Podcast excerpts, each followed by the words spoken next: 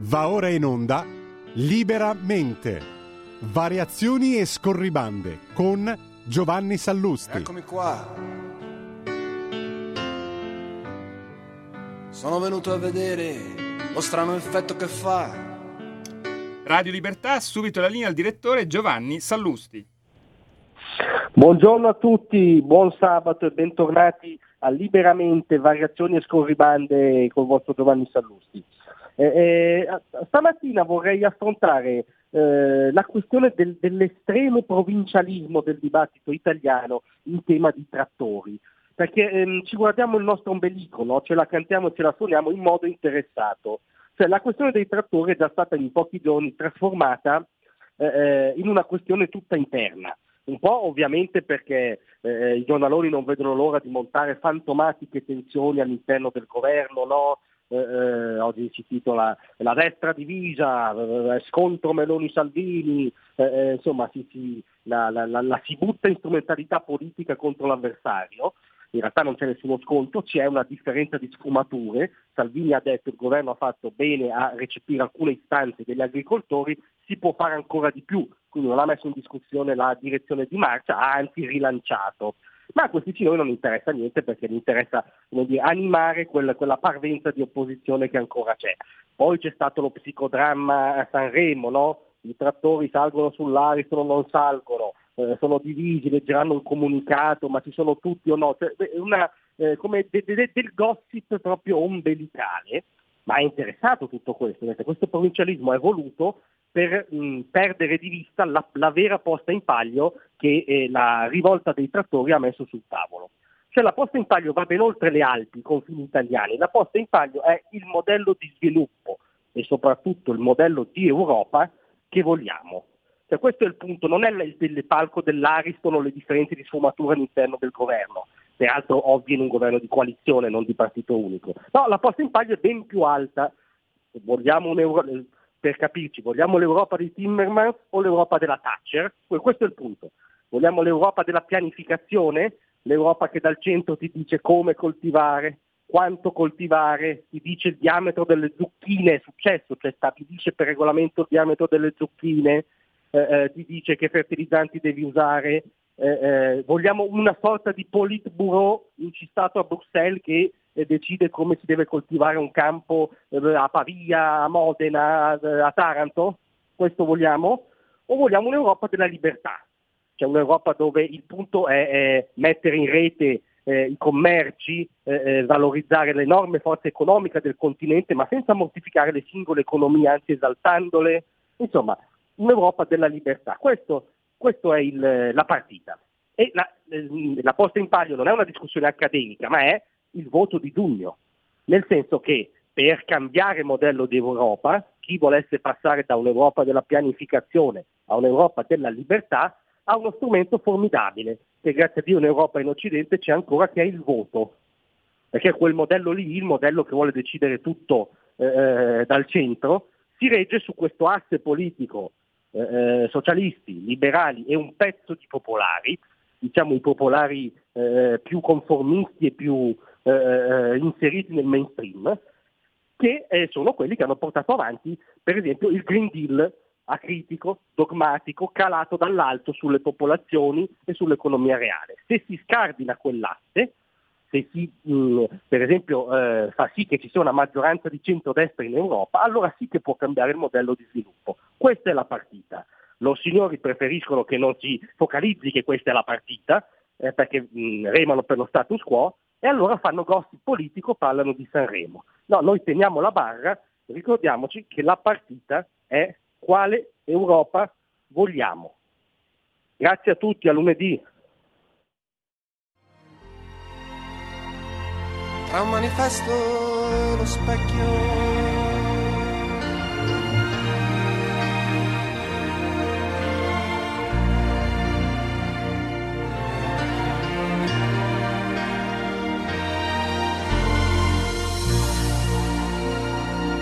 Avete ascoltato Liberamente. Polenta di rock. Ogni domenica dalle 21 la musica rock con il mic e il Pivi. rock and roll col CH. E ricordas che pulente virtuosa convenios. Sitting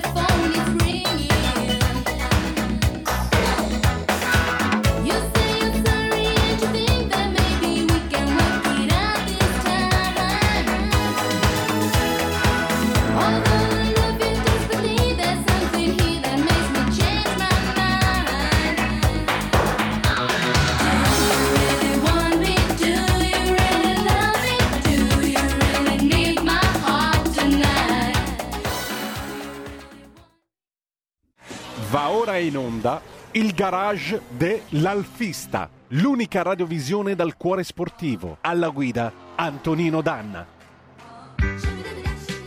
E con Antonino Danna è sempre voglia di anni 80 con la grandissima Tracy Spencer. La linea torna subito ad Antonino. Grazie condottiero mio condottiero, amiche e amici miei, ma non dell'avventura, di nuovo buongiorno, questo è il garage dell'Alfista, siamo un po' in ritardo ma cominciamo subito, io do il benvenuto ai nostri ospiti di oggi, l'avvocato Francesco De Beaumont, buongiorno a lei avvocato, e buongiorno anche al nostro Alex Cereda che è stato il nostro gancio, ciao Alex. Allora, oggi abbiamo un ospite di peso e come se è di peso. Alex, presentaci questo nostro graditissimo ospite. Allora, eh beh, devo essere breve anche se abbiamo poco tempo. Io ho conosciuto l'avvocato in una, personalmente, ma la- lo conoscevo di, di fama e comunque tramite Facebook abbiamo parecchi amici. Seguiamo gli stessi mm, eh, blog su, sull'Alfa Romeo.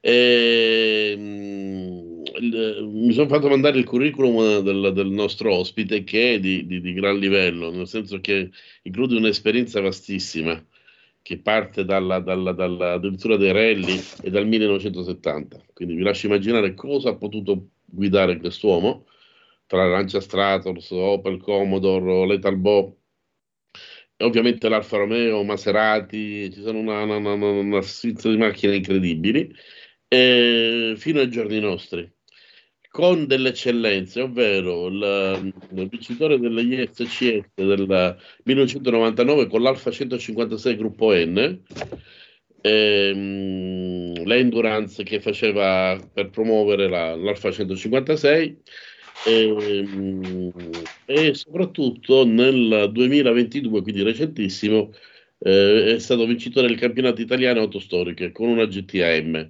Tralascio tutte le altre vittorie, diciamo che quelle che mi hanno più colpito e interessato. Comunque ci sono anche vittorie di, di- di, assolute a Valle Lunga con varie, varie vetture.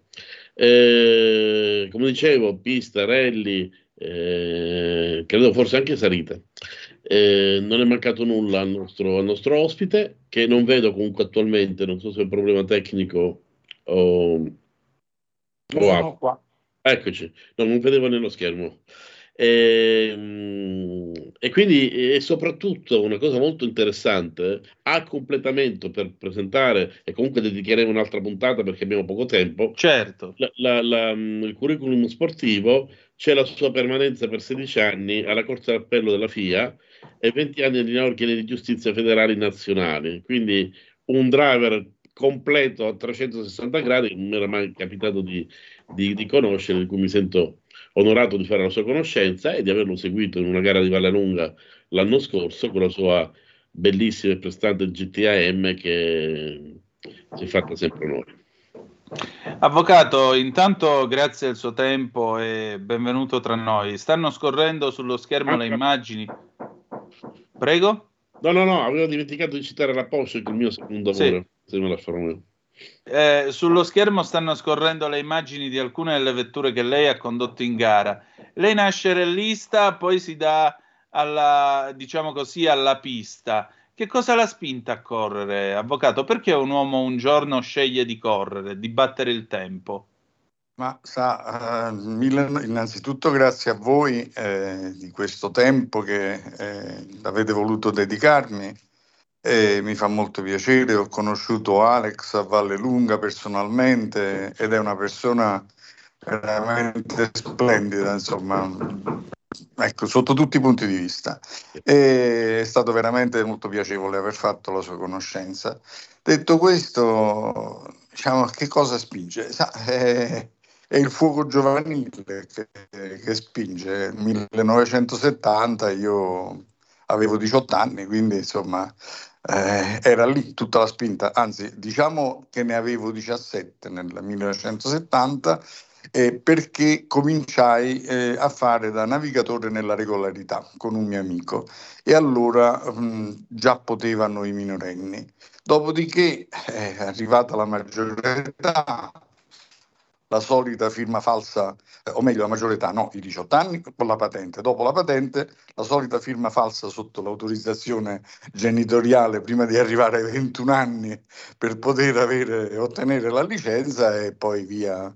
eh, qualche, primo, qualche prima gara da navigatore dei rally e con personaggi assolutamente di tutto rilievo nazionale e poi, eh, poi, poi ho preso il volante e non l'ho più mollato, insomma, questa- questo è stato tutto l'inizio.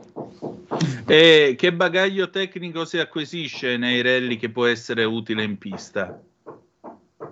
Allora, io di bagaglio tecnico ne ho acquisito perché poi nel 77 feci un po' da direttore sportivo, ma solo perché parlavo le lingue, insomma, ecco, quindi era una, una cosa che riguardava un po' la logistica in pista, rapporti con altre squadre, con gli organizzatori, perché parlavo le lingue, a quei tempi nessuno, quasi nessuno lo faceva e quindi il mio amico Carlo Facetti disse ma stai con noi, con me, con Martino e quindi li seguì in tutto il mondiale.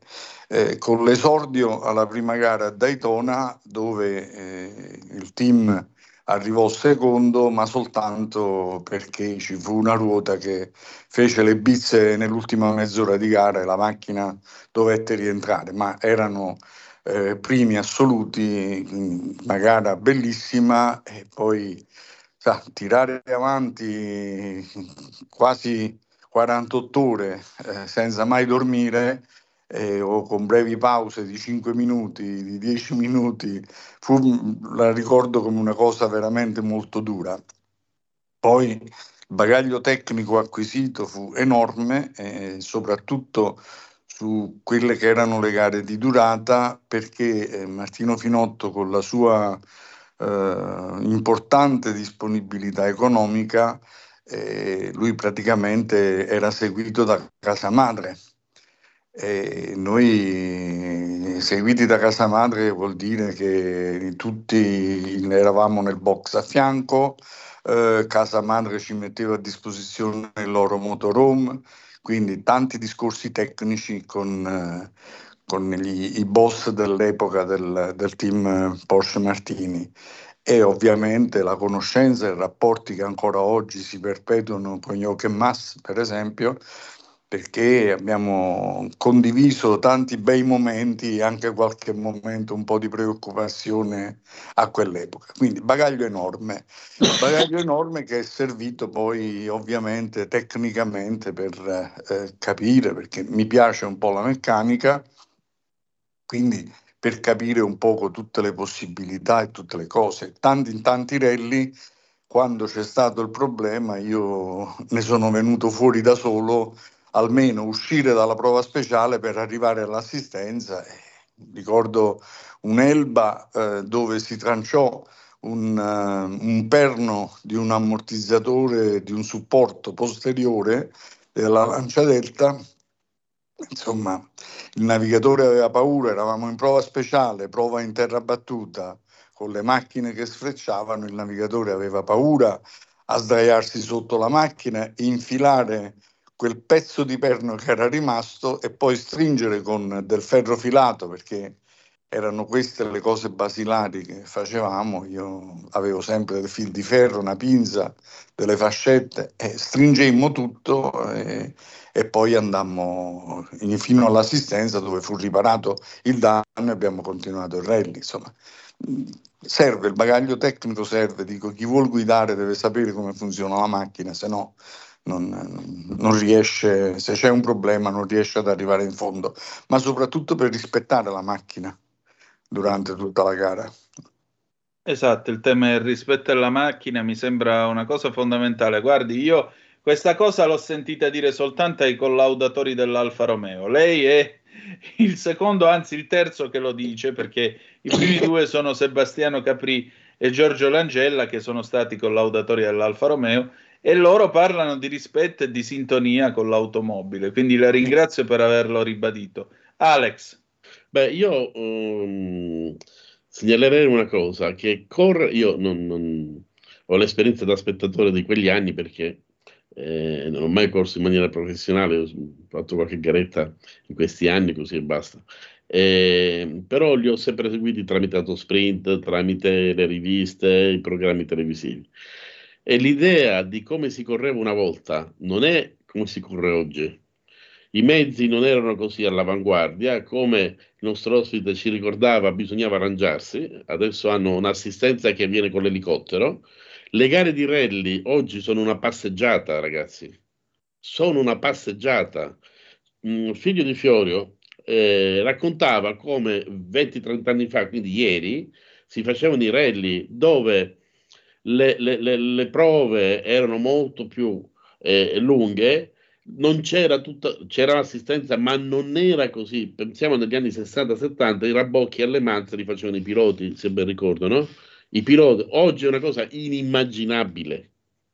Quindi anche che avevano grossi mezzi, poi vi immaginate andare a pilotare una Porsche 935, io sulle Porsche ho un po' di esperienza perché ne ho una, ne ho avuto diverse, pilotare un'auto di quei cavalli in quei circuiti, ragazzi, cioè, non avete neanche la minima idea di cosa significa. Io una conobbi un, un collaboratore tedesco che aveva corso in Germania con le Porsche, mi ha raccontato delle cose allucinanti. C'era gente che lasciava dopo, dopo tre giri, si fermava, lasciava la macchina e se ne andava, piloti professionisti, perché c'era da avere paura, non era più una sportività, dovevi avere gli attributi, perdonatemi, e dovevi avere una conoscenza talmente vasta e talmente precisa che ciò che il nostro avvocato del Bimont ci racconta è vera. Ai tempi di, di Facetti, grandissimo nome, insieme a Finotto, che nonostante eh, sì, apportasse un, un certo eh, contributo economico, era comunque un pilota che si distingueva, eh, pilotare quelle macchine era... Voi immaginate il rettilineo di Le Mans, ha citato Jochen Mans, che, ehm, eh, che, che- che uno dei miei piloti preferiti, a 340-350 all'ora con quelle macchine sui rettilini di, di Le Mans, che significa? Eh, eh, Andatevi a vedere un camera car, già dal computer capite che lì era rischiare la vita ogni secondo, non in un attimo. Quindi onore a chi ha potuto gareggiare in quegli anni di, di- di pioneria estrema, dove i mezzi erano eccellenti, però erano molto difficili da guidare e dove non c'era questo rapporto che c'è adesso, in cui anche per la semplice garetta va lì tutta la famiglia, dici camper, elicottero, eccetera. E si correva con quello che si aveva. Eh, Il fatto di riparare, per esempio, un perno con un fil di ferro e rischiando la vita pure, perché stando sotto una macchina, se ti arriva qualcuno che non ti vede, non hai neanche il tempo di, di accorgerti di quello che succede. Quindi, niente, vorrei dire tante cose, ma ruberei troppo tempo. Quindi, vorrei fare una domanda veloce al nostro ospite. Qual è la Vai, gara vai. o la, la vittoria che più sente sua, cioè più le ha portato soddisfazioni? Ma eh, diciamo due. Una, eh, io nei rally ho solo due partecipazioni mondiali, un Sanremo con una Peugeot e il Monte Carlo nel 91.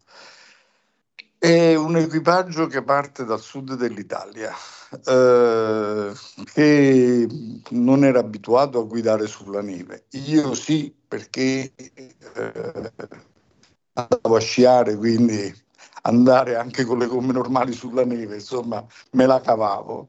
E è stato quella, quella partecipazione al Monte Carlo dove noi finimmo eh, 51esimi assoluti su quasi su 190 equipaggi e eh, trentesimi di gruppo N con una, come dire, una, diciamo, prendemmo il passo dalla prima speciale e poi, poi mi è stato sempre un, un passo costante che ci ha portato fino a quel risultato. Infatti, giorno per giorno noi salivamo nella classifica insomma. e fu decisamente una bella esperienza e di gare come oggi non, questi giovani non ne hanno nemmeno idea perché io per avere quella stessa sensazione eh, ho dovuto partecipare a tre Monte Carlo storici. eh, la, lunga tappa di avvicinamento, i mille,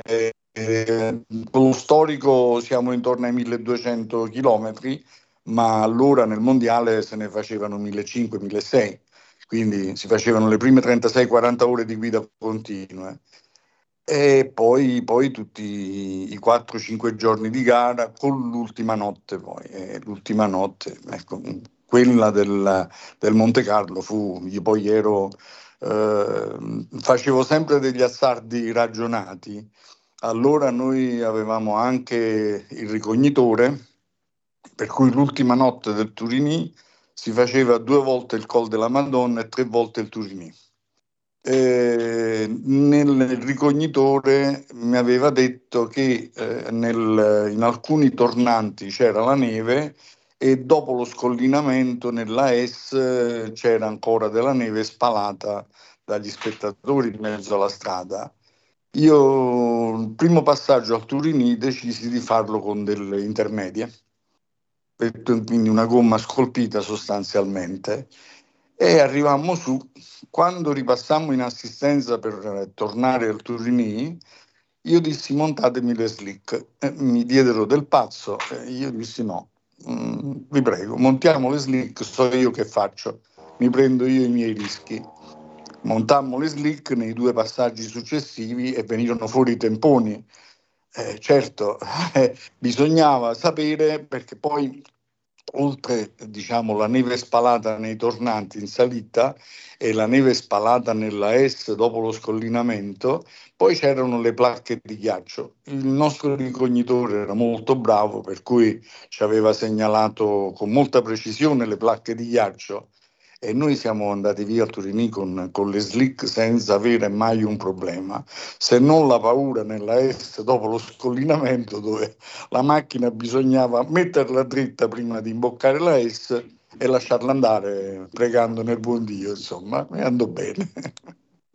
e poi l'altra, l'altra grande eh, esperienza, eh, con grande soddisfazione, fu la vittoria in questa serie internazionale di gruppo N, che non era promossa dall'Alfa Romeo, era un organizzatore belga era, eh, portava il marchio FIA, era un, un evento FIA perché la FIA voleva provare a fare questa endurance di gruppo N e noi con la piccola 50 156 combattemmo contro le BMW devo dire quando l'Alfa Romeo mi propose questa 156 disse ma eh, fai il campionato, quel trofeo italiano? Eh, io dissi no, guardate, dico, non ho voglia di, andarmi, di andare a combattere contro i ventenni che stanno col coltello fra i denti, ma eh, dico fate una macchina laboratorio, c'è questa serie internazionale che adesso si fa, troviamo il modo. E infatti mm, mi fece dare le gomme dalla Pirelli, eh, avemmo come braccio operativo la scuderia del Portello, ma era l'unica macchina fatta dal- da casa madre, dall'A alla Z. Tant'è che io eh, discutevo le- le- i problemi e davo le informazioni con il motorista dell'Alfa Romeo, che era Edo Riboldi dell'autotecnica di Casalmaggiore. Ecco, quindi autotecnica che ancora oggi esiste e fa i motori di, di- di molte categorie del Formula 4, del Formula Reggio. Quindi ehm, lì eh, poi l'Alfa Romeo ci procurò delle, eh, a parte che abbiamo quello che oggi viene chiamato il Q4, il Q2, fummo noi a sperimentarlo, perché altro non era che un differenziale autobloccante viscoso eh, che veniva, poteva essere chiuso eh, con varie tarature, quindi noi riuscimmo a trovare la taratura giusta perché le gruppo N in realtà non potevano portare un differenziale autobloccante meccanico e quindi noi usammo il viscoso eh, e riuscivamo a stare davanti anche a quelli che sapevamo avessero il meccanico. L'altra grande cosa furono delle pastiglie dei freni che erano derivate dal- dalle pastiglie dei freni del famoso supertreno giapponese, per cui noi sbalordimmo tutti alla 24 ore del Nürburgring perché non abbiamo mai cambiato i freni per 24 ore. Bellissimo. Ovviamente anche qui c'è da raccontare un, eh, un aneddoto. ehm, noi normalmente quando atterravamo negli aeroporti prendevamo a noleggio una 156. Per la 24 ore, eh beh, ovviamente, insomma, volevamo una macchina di scorta sostanzialmente. Quando arrivammo in aeroporto in Germania, eh, avemmo questa 156 che aveva 200 chilometri. Quindi noi eravamo contentissimi di questa cosa, eh, arrivammo in autodromo, eh, poi discutemmo, avevamo lì, eh, perché era la prima volta che usavamo le pastiglie in una 24 ore, quindi discutemmo con l'ingegnere giapponese e eh, questo ingegnere non parlava inglese, parlava solo giapponese. Fortuna volle che eh, si era avvicinato a noi eh, Mario Sakamoto, che qualcuno di voi ricorderà, quel ragazzo giapponese romano che eh, era appassionato di corse, correva pure. C'era Mario lì, che non ricordo con quale equipaggio corresse. Comunque eh, riuscimmo a dialogare con l'ingegnere e io esposi la mia teoria in base alle esperienze che avevamo fatto già in gare di sei ore. Eh, l'ingegnere disse forse ce la potete fare a fare 24 ore, però occorrono i dischi non baffati come li usate voi. E tutti i meccanici andarono nel panico perché dice ma noi abbiamo tanti dischi di scorta ma tutti baffati, dico non c'è problema. utilizzato quella della macchina a noleggio? Sì. Io credo che il, l'addetto lì alle manutenzioni della casa di noleggio sia andato al manicomio perché naturalmente avere una macchina con eh, i, i dischi che erano ormai avevano le crepe, ma le pastiglie nuove eh, per lui è stato un grande mistero. E beh, ma un Alfa Romeo con i freni dello Shinkansen è qualcosa di clamoroso. Eh. sì. Allora, infatti. io eh, invitiamo nuovamente il nostro ospite, l'avvocato del Piemonte, a un'altra puntata perché... eh, Avvocato, viene- torna sabato prossimo. Come L'avvocato volete, sarà sì. libero sabato prossimo o... Mi, mi organizzo per essere libero, non c'è problema. Siamo Grazie. in periodi ancora un po' più lenti, diciamo, quindi eh, Grazie. mi fa piacere Ci fa un regalo bellissimo perché questa chicca poi della 156 con i freni dello Shinkansen o la sperimentazione che avete fatto voi del Q2 Sì. è qua- Sì, qualcosa sì. di straordinario, veramente una puntata straordinaria. Manca solo il tempo, ma sabato ce lo, re- ce lo riprendiamo tutto. Grazie, avvocato. Va bene. Buona Ah, giornata. Grazie Buon a lei. lavoro a voi. Allora, io vi saluto. Adesso Giorgia Pacione di Bello con Tax Girl, eccola qua, di rosso vestita anche lei. Spero sia rosso alfa, anche se i colori un po' vengono falsati. Giorgia, Eccomi, sei eccomi. rosso alfa vestita. E in realtà non è rosso, vedo dalla telecamera e dalla- dal, dal video che sembra rosso, ma in realtà è più fucsia. Quindi devo infrangere i cuori degli alfisti. I'm sorry. Eh, vabbè. Eh, vabbè, pazienza, la prossima volta rosso alfa. Ora, gli Allora, oggi dolore e sofferenza come sempre, si parla di tasse, immagino. Si parla di tasse e nella prima parte parleremo anche insomma, del mercato libero dell'energia perché mh, insomma, ci sono le ultime novità di questa settimana e visto che siamo in tema di sofferenza mi sembrava giusto iniziare con eh, una grande, enorme sofferenza. Benissimo, noi invece ci siamo appena deliziati con le Alfa Romeo con i freni dello, dello Shinkansen giapponese. Riprenderemo sabato prossimo. Grazie a tutti, grazie ad Alex Cereda, grazie all'avvocato Grazie. Francesco De Beaumont.